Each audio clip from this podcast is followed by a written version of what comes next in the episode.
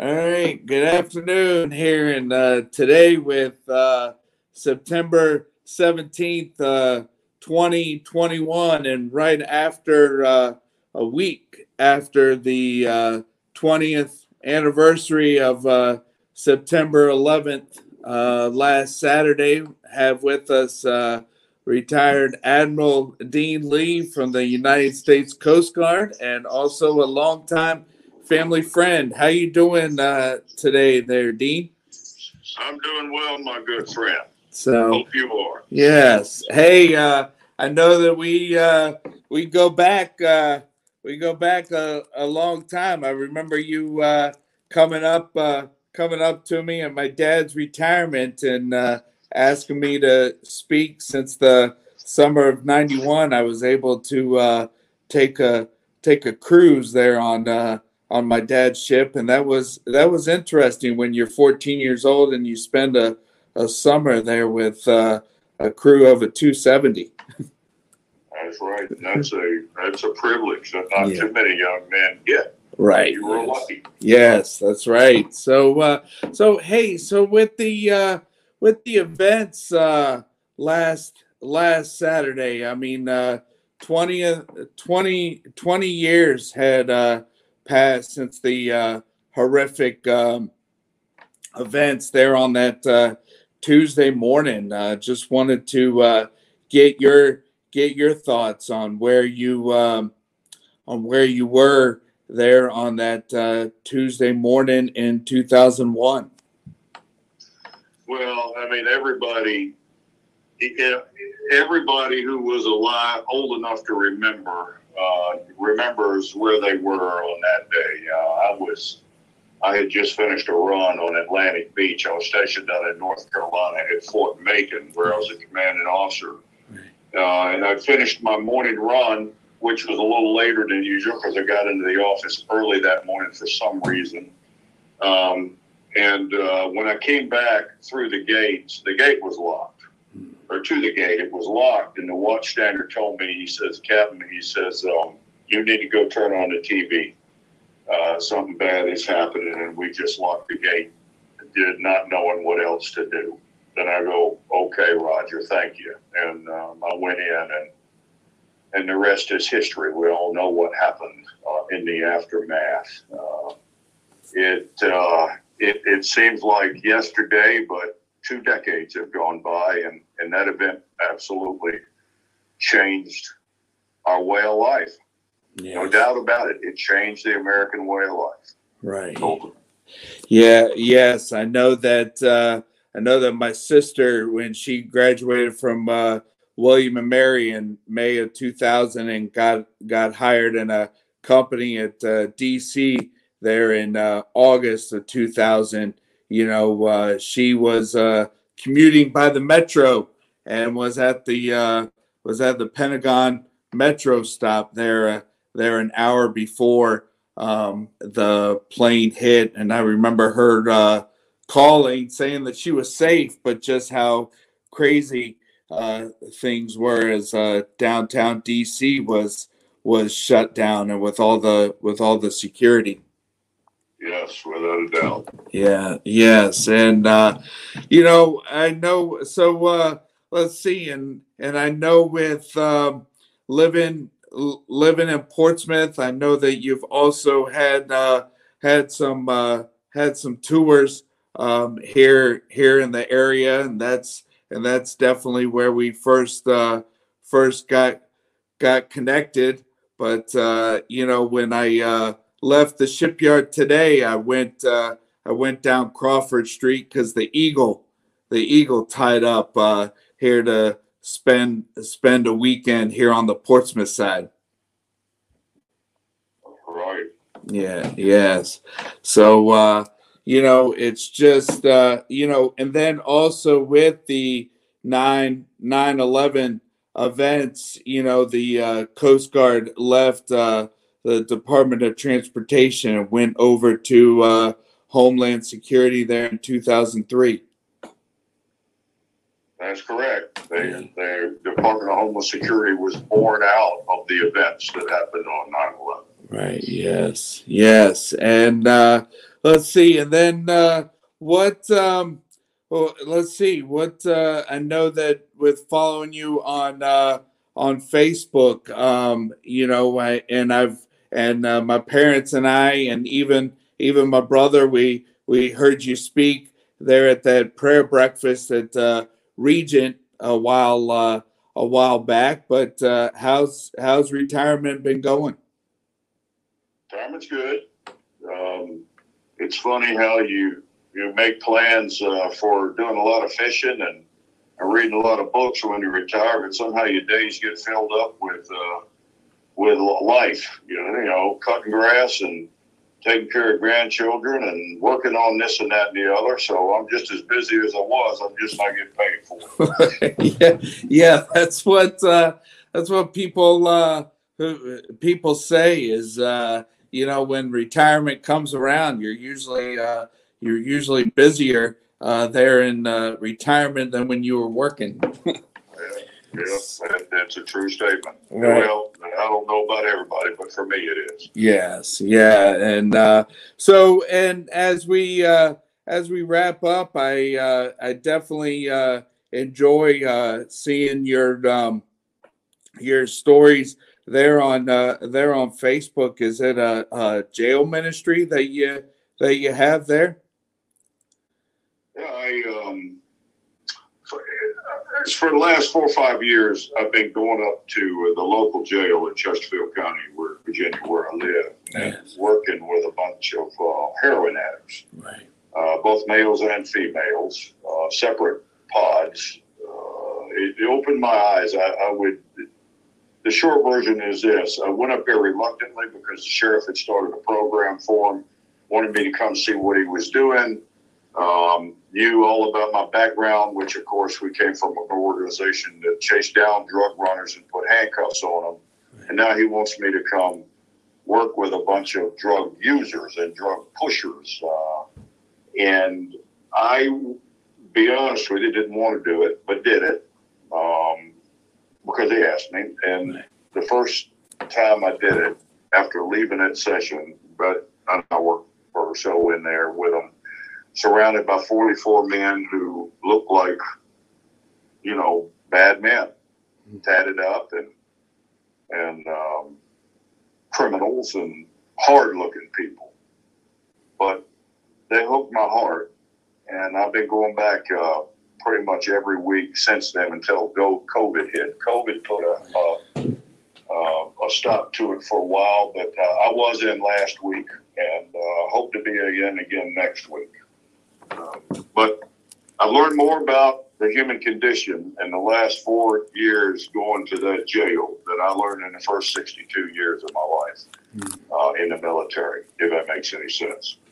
Yes, yes. And, uh, you know, and know that, uh, you know, definitely, um, you know, that uh, ministry, I know that there's uh, people here that uh, both my wife and I know and, and my parents my parents know that are in a music music ministry and they and they go to one of the uh, local jails. You know this is all pre uh, pre covid you know but uh, i know that that's uh, definitely uh, definitely a great uh, great ministry they're um, reaching out to the men and women here in the um, jails here in the state of virginia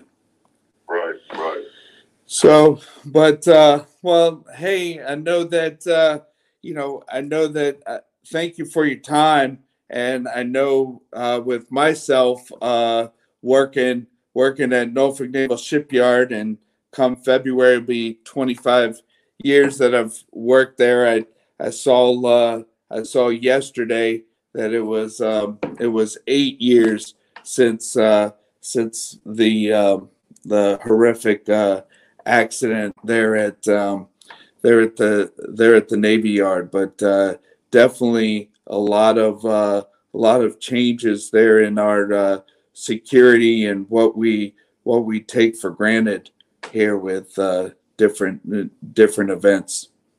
Right, right. Yes. So. Well, well, I appreciate the uh, the conversation there, my good friend, and I wish you and your podcast uh, uh, much success. All right. Well, thank well, thank you. And uh, hey, if there's uh, ever ever a time uh, since you live in Chesterfield, we live in uh, we live in Tidewater. Maybe uh, my dad and I can uh, ride out 460 and uh, meet you meet you there at uh, Prince George uh, Prince George Barbecue. We can do that. That's a good idea. Yeah. So, uh, well, hey, thanks. Thanks again for your time, and I will uh, talk to you later. All right, my good friend. God Okay. bless. All right. All right. Bye bye. See you. Bye bye. Good afternoon, everybody, and welcome to today's podcast. As uh, today, with uh, the week that we are uh, getting ready to celebrate with the 20, remember the 20th anniversary here on Saturday with 9 11. Uh, today, we are honored to have uh, retired Admiral Thad Allen, the 23rd uh, Commandant of the United States Coast Guard to join us. Uh, Admiral Allen, how are you doing this afternoon? Doing well, thank you. Oh, you're welcome. Uh, thanks for uh, thanks for coming on. I wanted to uh, have this uh, episode to uh, talk about the um the 20th anniversary on Saturday. So uh, so let's uh, start off here on uh, what you what you thought there with the uh, events that happened on that Tuesday morning, 9-11, 2001. Well, obviously, this is a very significant event in the in the country's history. At the time, I was the Atlantic Area Commander of the Coast Guard, Right. responsible for basically Coast Guard operations east of the uh, Rockies to uh, Europe and Africa. Um, I was actually over at the dispensary at Portsmouth across the river from uh, Norfolk having a physical. They were drawing blood out of my arm. There was a break room across the hall, and uh, they made the first announcement that the first plane had hit the tower. Uh, everybody was quizzical about what was going on, but when the second plane hit, I immediately went back to work. Uh, up and down the coast, uh, people were taking precautions, especially in New York. Um, in New York, they uh, they closed the port immediately, uh, shut down the port. They uh, immediately started uh, organizing an evacuation off of Lower Manhattan. Hundreds of thousands of people using the local watermen, working with the Coast Guard to do that. Uh, our folks in New York uh, worked tirelessly for weeks after that to try and support the response operations at Ground Zero. We moved a buoy tender from Bayonne over to North Cove, which was several hundred yards from Ground Zero, so we could resupply them. It was difficult to get vehicles down there because of the debris and tires getting blown out and so forth. Uh, so we pretty much did everything we could from the water side to not only support the evacuation but also support the the response at uh, at Ground Zero. We also closed Boston Harbor because one of the planes had taken off from there, and we closed the Potomac River north of the Woodrow Wilson Bridge because of the plane that had uh, flown into the Pentagon. Right. Yeah. Yes, I know that uh, I had uh, just graduated from the apprenticeship at uh, Norfolk Naval Shipyard uh, there, and I had just uh, come back to the shop to uh, get some tools of the machine that I was working on. And with being in electronics, we we had a we had a TV. You know, it's just um, just a sad sad day there. But uh, you know, what was um, what was the leading um, leading the efforts there to uh, there to um, recovery there? Well, my concern was uh, the, the broader Atlantic uh, coast and whether or not there were going to be other attacks because nobody knew at the time. Uh, the folks in New York uh, handled it extraordinarily well, and the district commander up in Boston did as as well. Um, their immediate response is pretty much all you could expect from anybody. I was concerned that there might be other attacks in other ports, so we uh, diverted cutters that were underway, doing other things like fisheries, uh, drugs, and migrants, and stationed them off uh, different uh, ports up and down the East Coast to make sure that uh, they had surveillance for the captain of the port and were there to provide any security assistance that was needed.